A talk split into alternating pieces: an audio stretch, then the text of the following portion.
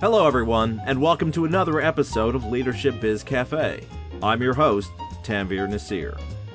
On Leadership Biz Cafe, we look at the pressing issues leaders face today and provide you with the insights and tools that will help you succeed at leadership in today's ever changing global business environment.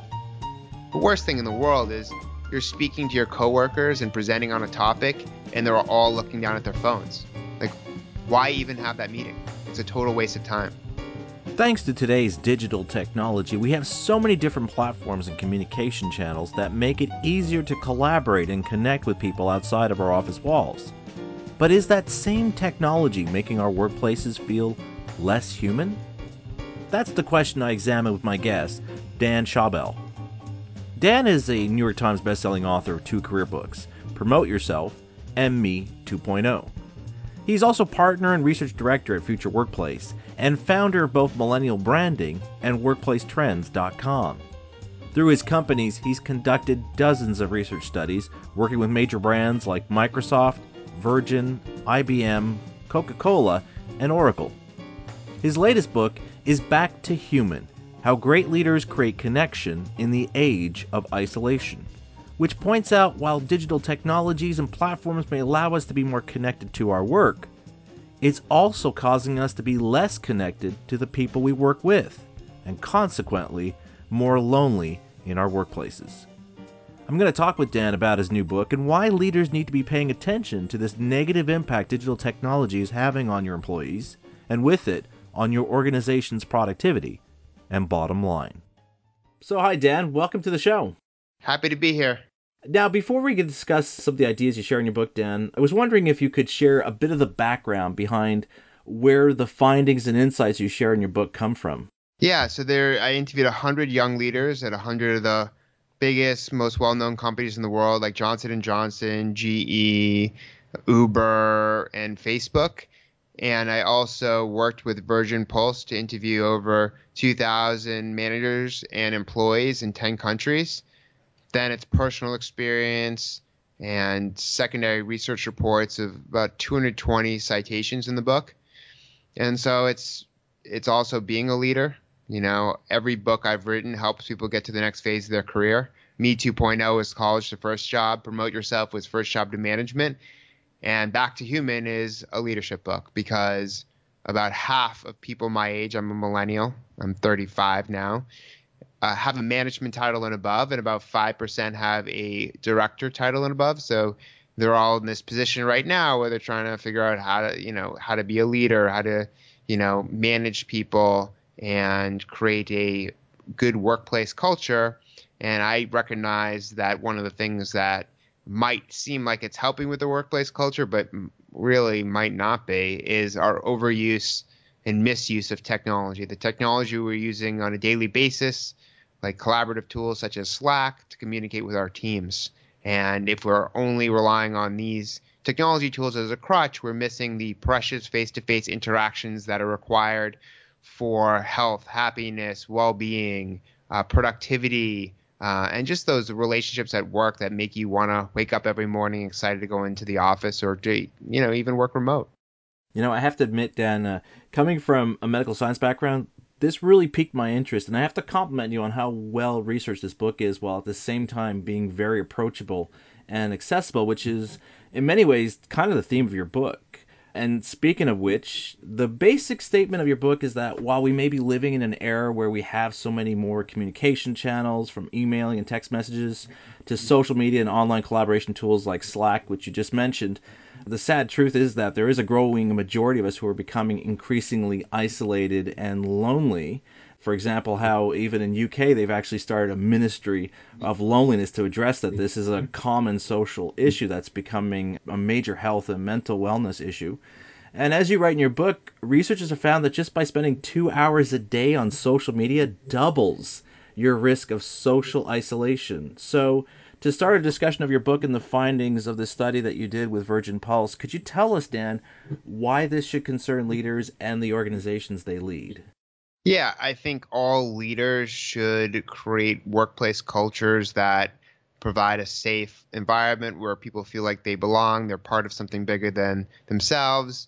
And really, this is the core of our human needs, right? Maslow's hierarchy of needs. You need safety, security, you know, food and shelter uh, before, and then and then love and friendships before you can be self-actualized. So you can never do your best and reach your full potential, which your corporation is looking for, uh, if you're worried about fitting in, if you're worried that you're not getting enough attention and recognition, if you feel isolated and lonely, uh, you're just not going to do your best. And so I think that it's important and almost a responsibility of a leader today and in the future to maintain a human contact in a world where we're increasingly using this technology. People tap their phones uh, over 2,600 times a day and look at their phones every 12 minutes. So there's a, a, lot of addiction that's going on. I think what you said about the book and how I've written it is 100% what I was going for, right? It's like heavily researched. I have an enormous research background, 45 research studies, interviewed over 90,000 people in 20 countries, plus 2,000 one on one interviews. So significant research background. Yet, you know, I didn't, you know, go to an Ivy League school. I'm, you know, I, I'm not an academic. So um, what you see here is is very approachable. You know, it's it's something that everyone should at least think of, right? If you hold the book, the name tag that says "Hello, my name is Human" is a reminder that despite all these new you know technology devices chatbots virtual reality augmented reality you know watches um, you know humanity is important we're all human we all make mistakes we all have the need to connect. And if that and and while we think that technology is making us hyper connected these relationships tend to be weaker. And i mean the big finding in the study that you know it, fascinated me at least is that if you work remote you're much less likely to say you want a long-term career at your company. So if you're not getting that human connection because you're isolated and lonely at your home or in a coffee shop uh, then you're probably not going to stay with that company too much longer because you don't have those strong relationships, right? Like there's an old Gallup study called Vital Friends many years ago uh, that showed that if you have friends, especially best friends, you're more likely to stay at a company longer and be productive. And it just makes sense because, especially how my generation looks at corporations, you view your manager as your work parent, your coworkers as your work family, uh, after studying organizations and their cultures for over 10 years, the best cultures, the ones that are all always on the best place to work list, are the ones that create a family culture where you feel like you belong, people are taking care of you, they're supporting you so that you can share your ideas without penalty.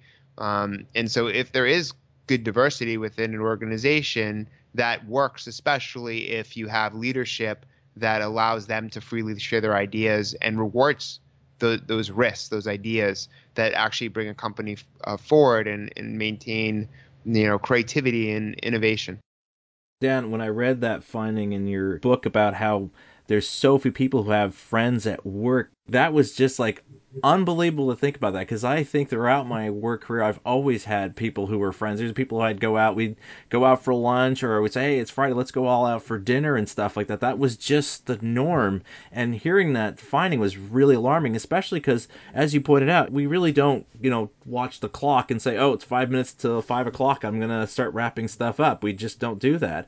But that finding about the lack of friends in the company is particularly alarming, and I think it should be alarming for leaders because we all know that common adage that people do not leave organizations, they leave bad bosses. But it makes it so much easier for us to do that if we feel a complete lack of connection to not just the work, but to the people around us that we have to work with.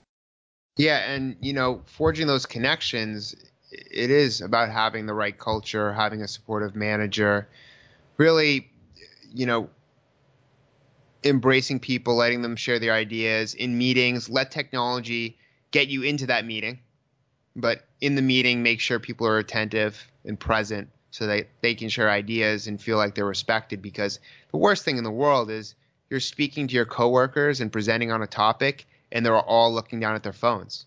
Like, why even have that meeting? It's a total waste of time. And so I think being present, being attentive, sharing ideas, giving feedback, all of these things are, are just different touch points, right? That's what it comes down to. And as a leader, you want to have as many touch points as possible. You want to constantly check in, you know, give recognition, you know, mentor. You know, I have a whole chapter on shared learning, chapter three, which is people are really enjoying about how you you know the best way to learn and keep up with the speed of business is to share what you know freely and openly. And I think, you know, especially now we're all in teams, and if you can spread knowledge across the team, then everyone benefits, including the leader and the organization. And so it, it you know, the non-selfish act of sharing enables your team to be more successful and then you benefit as a result. So I'm trying to get leaders to think of it differently, right? Like in the past, maybe like 10, 20 years ago, the people who were the most powerful are the ones that held on to information selfishly and hoarded it. Whereas today, to gain power and influence, it's about freely sharing ideas um, and your voice with others. And so the more you share what you know with your team, the more they're able to catch up to speed and stay relevant in the economy that's changing so fast. And and eventually fill your internal skills gap. There's 6.9 unfilled jobs in America right now, and it's the highest it's been since I've studied it for many, many years. And if if we do put a more of a focus on learning and development within the organization for leaders, for employees, it's just going to be much easier to fill those gaps and co- more cost effective.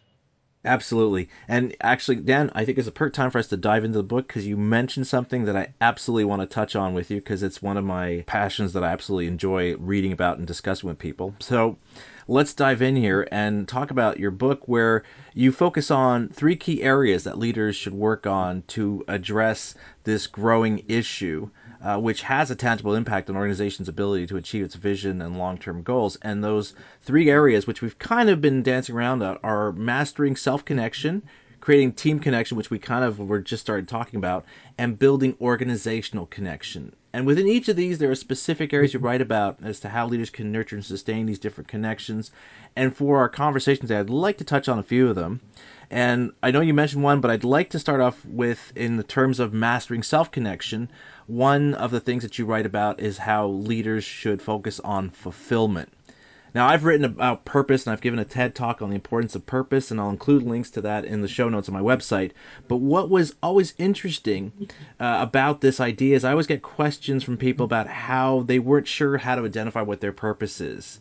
Now, for me, fulfillment goes to the next stage, and I can imagine some people are struggling with how do I find fulfillment not only for myself, but also as leaders? How do we help our employees find what makes them feel fulfilled at work, especially when we consider that technology, in particular our smartphones, have made so that we're working, as we've just discussed, longer hours, we're responding to those text messages and emails, and as we just mentioned, you could be even doing during a meeting uh, not just outside of work hours, and that this is leading to higher levels of stress, anxiety, and I'm sure is fueling this rise we're seeing in mental health issues across the board. So let's start there, Dan. How do we go about finding personal fulfillment and aiding our employees to do the same in this always on digital world that we have to live and work in? Yeah, I think social media has tricked us into thinking that we're either fulfilled or or that we need to seek what others have in order to make us fulfilled, and that's simply not the case. I think everyone's different and has their own view of what fulfillment looks like for their life. And I think in order to make your team fulfilled, you have to focus on yourself first, right? Like, how am I supposed to inspire you uh, along this vision and mission if I am lost, if I don't know where we're going? How am I supposed to drive this ship if I you know, I'm taking the wrong turn, if I don't know where I'm going, if we don't know how we're going to compete in this market, um, you know, and so I think the more you focus on f- fulfilling yourself and realizing, you know, what your goals are and what you know makes your team special and unique and how you know everyone's you know strengths can really lend to the overall mission then it's much easier to have these one-on-one meetings to be able to support individual needs and really learn about and even when you when you hire it's like you got to figure out what are people looking for and does that align with where you're going as a company? And you know what i would ask is you know what what, what do they enjoy doing the most? What do your past accomplishments tell you about your strengths? Uh, i would ask them about values. I think every organization should have values not just people. And so you you want alignment. You know, obviously you want to hire diverse employees, but their values. Like I'm friends with a lot of people who don't look like me, who come from various backgrounds. We have the same values, but I learn from them because we're also come from a different environment. And I think that is uh, those are like the best friends to to you know people to be friends with and the people to work with at the same time. Then you need both. Um, and I think by talking openly about what makes you fulfilled and finding out what makes them fulfilled, even during the interview before you hire them, you get a pretty good sense of is this going to be a good fit? You know, are we going to get along? Are you going to get along with the rest of the team? And, you know, I think to do that, you just need to talk on a personal level with them. You know, people want to bring their full self to work, and you need to embrace that, support that, and meet them where they are because everyone, you know, is bringing some pain or frustration or baggage into the workplace, whether they know it or not, right? Because what happens in someone's personal life makes its way into the workplace. What happens in the workplace makes its way into their personal life. Uh, and that's why I have personally focused and what makes me fulfilled is helping create better, healthier work cultures because that's going to help people overall in their life because we spend a third of our lives working. Um, and I think in terms of how you manage, once you figure out what's what makes you fulfilled and excited, how you manage that is not through work-life balance. It's work-life integration. It's thinking about the top three personal and professional things you want to do on a daily basis and then build your calendar to reflect that right and so many people use their calendar for just business things but i think you have to use it for everything i think you have to build personal activities into the calendar because what we found in a study with Kronos is that uh, almost three out of every four employees globally doesn't have enough time to do personal related activities but you know, and I think that's probably why work is defining us more and more now. But I think people need to start to integrate personal with professional so that they can be complete and fulfilled uh, across their whole life because we're working so hard that if we don't make time for personal things, we're going to be unfulfilled no matter how many goals we meet in the workplace. Absolutely. And I'm just chomping at the bit because you've mentioned it, Dan, and it's another element in this section of mastering self connection. And as I said, it's something that really resonates with me. It's this idea of practicing shared learning. Now, while you don't have to convince me, Dan, for why this is a good thing, because I just love reading about learning and the importance of it in context of leadership in today's organizations, but I was wondering if you could explain why this is so important in terms of overriding the isolating tendencies digital technology engenders, especially for those listening who share or who view a shared learning culture as being nice but not necessary. And more importantly, how do we go about promoting this shared learning culture in our organization? The good news is I don't know if I could have written this chapter 10 years ago. I think the reason why it's relevant now is because there's so much information at our disposal, right? There's online courses, whether they're free or low cost. There's so many different classes that you can take. There's so much information. There's so many reports that are published every day, so many articles and trends.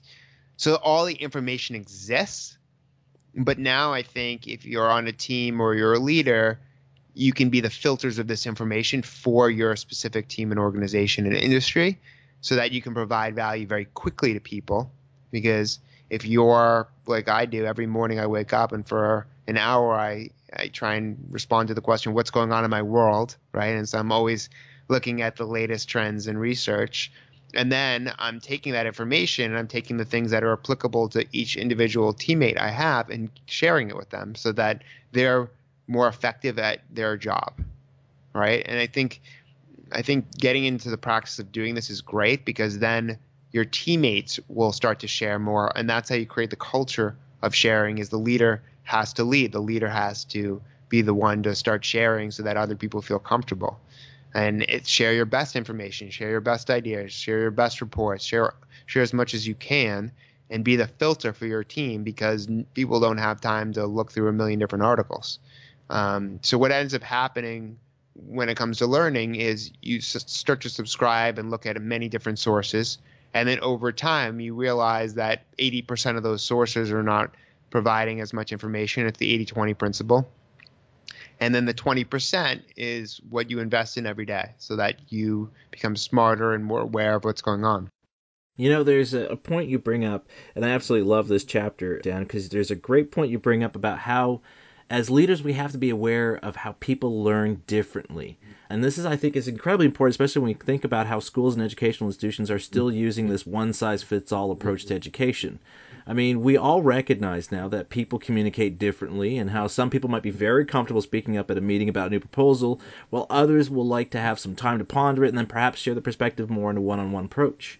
And so I think when it comes to creating a shared learning culture and organization, as you pointed out, the the val- the great benefit is we all this information is now there at our fingertips but we also now have to be recognizing as leaders this reality of how people have different approaches to learning, and consequently we have to provide that kind of an environment and those resources to ensure that we are not just maximizing our learning, but as you pointed out, the retention of these new insights and approaches in terms of how we're allowing it to spread. So I'm not just learning it, but I'm sharing it with those around me as well. And you know, any like any habit, you do it subconsciously after a while. Like it's so interesting. I've done 45 studies. I don't even. I'm just doing it. I'm not even thinking about it. I think with shared learning, for me, I'm just reading and sharing. I'm not. I'm not consciously thinking that I'm doing it because I'm in such a habit that it's it's just happening. You know, and, and that's that's what I'm trying to get embedded into the workplace is because, you know, think the the average relevancy of a skill is only five years. Things are moving so fast. Um, that you need to catch up. You need to rely on uh, the people you work with in order to stay relevant in the new economy.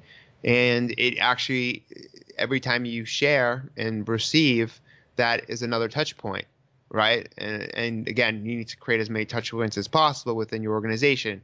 Sharing an article, recognizing an employee, you know, all of these things add up to building a more human culture eh, where employees and their leaders are more connected and thus they work harder and are more committed to the overall success.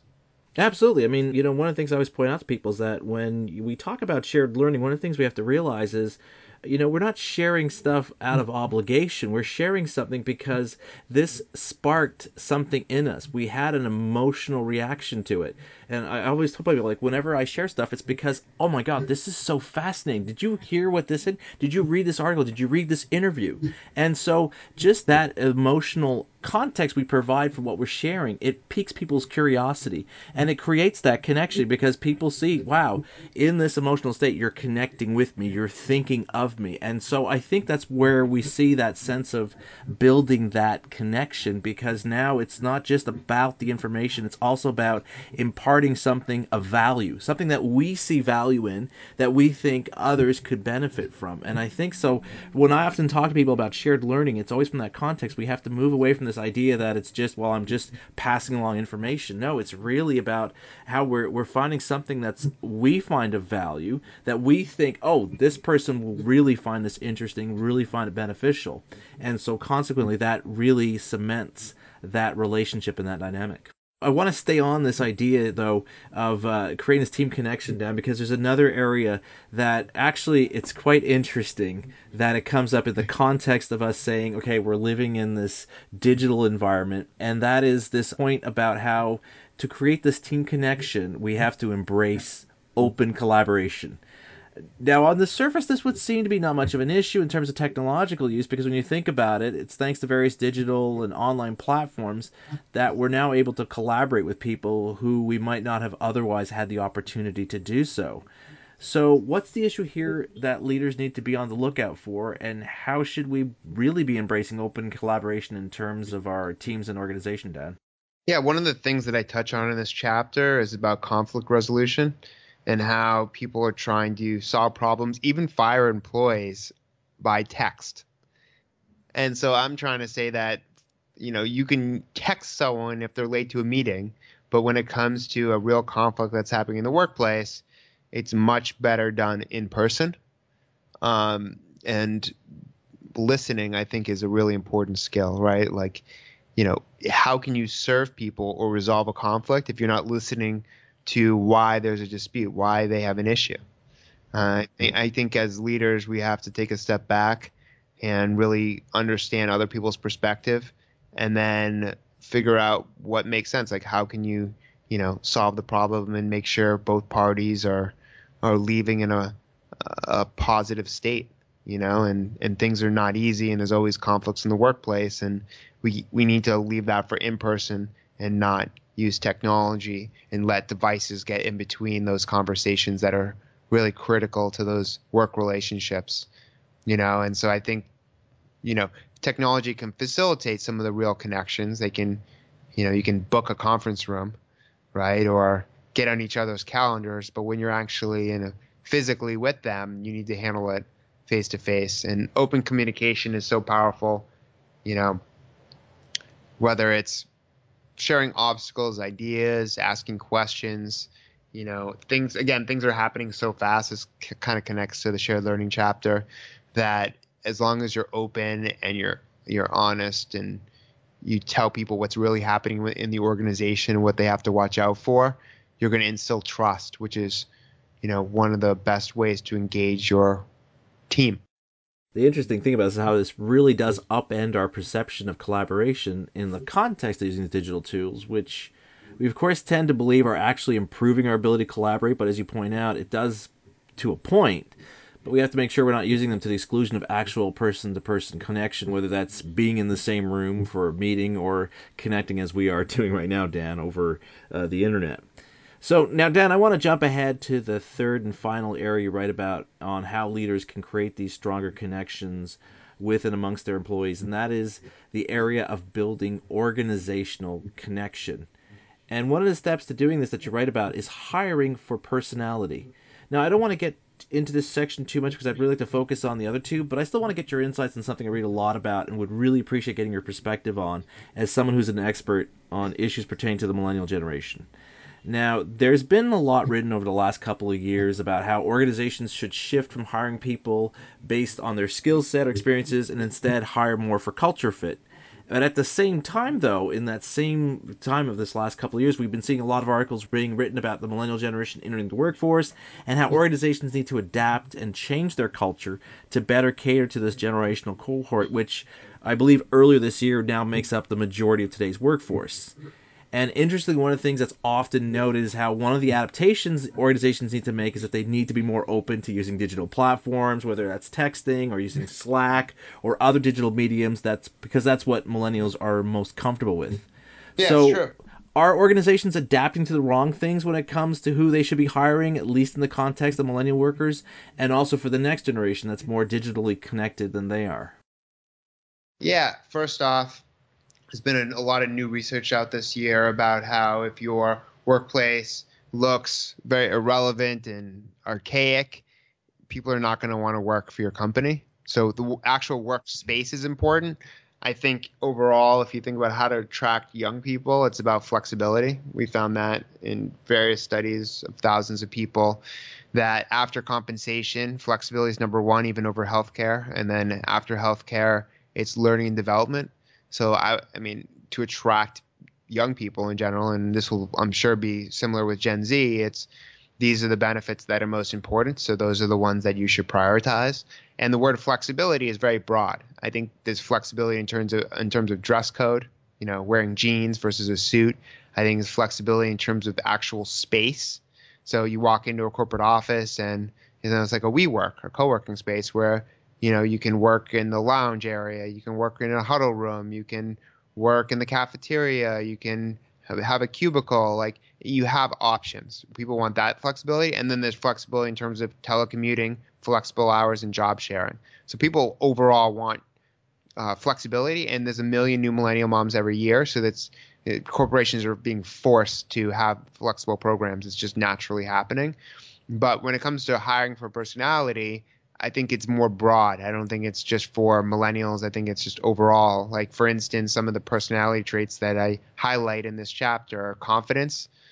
You want someone who appears confident, meaning that they've done this type of work before, because then and you can watch like how they describe their work and their projects that they've done in the past and and you can listen to the tone if it feels like if they're stuttering if they're very unsure of themselves that's a signal that they lack the confidence and that that uh, could signal that they lack competence in that specific area I think that attitude is really important. Um, you know, I think positivity and attitude, two of the traits I discussed that go hand in hand. I, I've been thinking a lot about it this year because I have friends who have such positive attitudes and it's made them likable. Right. Yeah. If you have a very positive attitude, these are people you want to work with. And it happens very naturally. Like you just want to spend more time with them.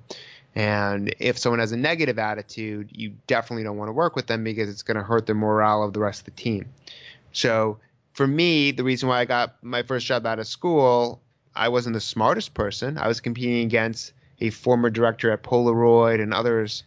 Uh, the reason why I got the job is because I did whatever it took to get the job. I had the right attitude. I really, really wanted to work for the company. And those are the people you should want to hire, the people who will do whatever it takes to work for your company because it means that when they actually step foot into the office and get to work, they're going to be the most productive workers, happiest, and stay with you the longest. You know, their effort of their effort in trying to work at your company is an indication of how hard they'll work when they're actually at your company. Uh, and then I think professionalism is important. I think even in today, where the workplace is becoming more casual, it's really important to be professional with how you handle yourself because you need to be taken seriously, especially if you're a leader. People are looking up to you. Um, and then curiosity. If people are not asking questions in the interview, they're just not that interested. You know, that you need natural curiosity. We should always be learning. I was just asked today um, by Time Magazine. They're like, "Oh, can you you know recommend a book uh, on retiring early?" I don't even believe in retirement. I think you should always be learning. I think even if you're 80 years old, if you're not reading and and learning something new, then you probably will live uh, even shorter life. You probably won't have too many more years, right? You have to keep your mind going. I think that's really important because even now, like I, I think I don't know if I'm working harder than I did in my 20s, but you know I feel more youthful because I'm just learning. Learning is seven days a week. I'm always doing it, so I don't feel like I've aged in a sense. You know, while we're in this section about creating this organizational connection, there is another chapter again that really resonated with me, and that is this section that you write about mm-hmm. leading with empathy, which again is something I've written about extensively. And again, I'll share links to those articles of mine on the show notes on my website for those who want to learn more about this. But I think for this discussion, we do need to get clear about what we're talking about in the context of leaders building organizational connections. And there's a great line in your book that summarizes beautifully where you write empathy isn't about feeling bad for someone who's going through a major crisis. It's the daily expressions and gestures that keep people feeling secure in their jobs. And I think one thing we can all appreciate is that one of the downsides of our digital world is that we're actually showing less empathy, especially for those who are outside our tribe, our in group, or whatever term you want to use. That basically, if we don't have an affinity for someone for whatever reason, we're not inclined to demonstrate empathy in terms of understanding their reality. And one of the ways we're seeing this manifesting itself in the workplace is the rise of workplace bullying and harassment. In fact, you share a study that found that more than 60 million workers in the US are affected by on the job bullying. So, in this digital world that we all live in, how do we make sure our smartphones are not diminishing our ability to empathize? And what should leaders be doing to foster greater empathy, to build those organizational connections, Dan? I I think technology is definitely making it harder to empathize because you're just seeing so much negativity that you're not you you become desensitized. I mean, think of what happens in New York. Like there's homeless people everywhere. People are all these people are suffering. There's so many protests, and you're not even thinking about it. It becomes part of daily life, and so that makes it harder to empathize when you just constantly see all of this. Um, I think in the workplace, what's critical is that you realize that someone could be in pain emotionally, but not physically. You might not see a physical scar, but maybe they have anxiety or they're bipolar or they had a death in the family in the morning. Like, so we have to give people space. I remember there was a viral article last year about an employee that wanted a mental health day and the manager supported her and it went, you know, to millions of people because no one really talks about mental health in the in the workplace, and yet it is so important when a third of people suffer from anxiety and depression, and you know, it's 85% of employees say that there's a stigma around mental health in the workplace. In the UK, it's like just a few, per, something like three to five percent of uh, employees would actually go to HR about their mental health issue. So we're not there yet, but I think it's important for leaders to lead and, and lead with empathy because it'll make people feel more safe and secure so they'll be able to bring their full self into the workplace and be the best employee they can be. So, Dan, we've covered a lot of ground here, so I'm wondering if you could leave us with some insights on what one thing leaders should start with to begin this process of creating a workplace where employees truly feel that sense of connection and belonging and that we're addressing this growing issue of isolation in the workplace. What one message would you like to leave our listeners with today? The biggest message is let technology be a bridge to human connection instead of a barrier. Let it remove some of the tedious tasks that you don't want to do. Let it, you know, set up a meeting for you but when you're in that meeting or your your time is freed up, try and have more human relationships by picking up the phone or having in-person conversations. And if you work remote, try and do more video conferencing because you know we need human connection and as leaders we need to be able to support each other and learn from each other empathize and make the workplace a better place for everyone because work has such a huge impact on our personal lives. Thanks, Dan. As technology continues to grow and transform today's workplaces, I think it's becoming increasingly important that leaders pay attention to how it's adversely impacting employees and with it, their organization's ability to achieve its goals. So, thanks for coming on my show to share your research findings and insights on this timely issue. Thank you very much. So, some interesting insights on how leaders should be utilizing technology in today's workplaces by best-selling author and millennial expert Dan Schawbel. So, if you want to learn more about Dan's latest book, Back to Human, as well as some of the articles I mentioned about purpose, empathy, as well as my TEDx talk on purpose, check out the show notes for this episode at tanveernaseer.com. That's T A N V E E R N A S E E R.com. And that's it for this episode of Leadership Biz Cafe. If you have any questions or comments, drop me a note through the contact form on my website. And if you enjoyed this episode, please do me a favor in helping to support this podcast by writing a quick review on the platform that you're listening to this episode on, whether that's Google Play, iTunes, Stitcher Radio, or other podcast platforms. This is Tanveer Naseer, and you've been listening to Leadership Biz Cafe.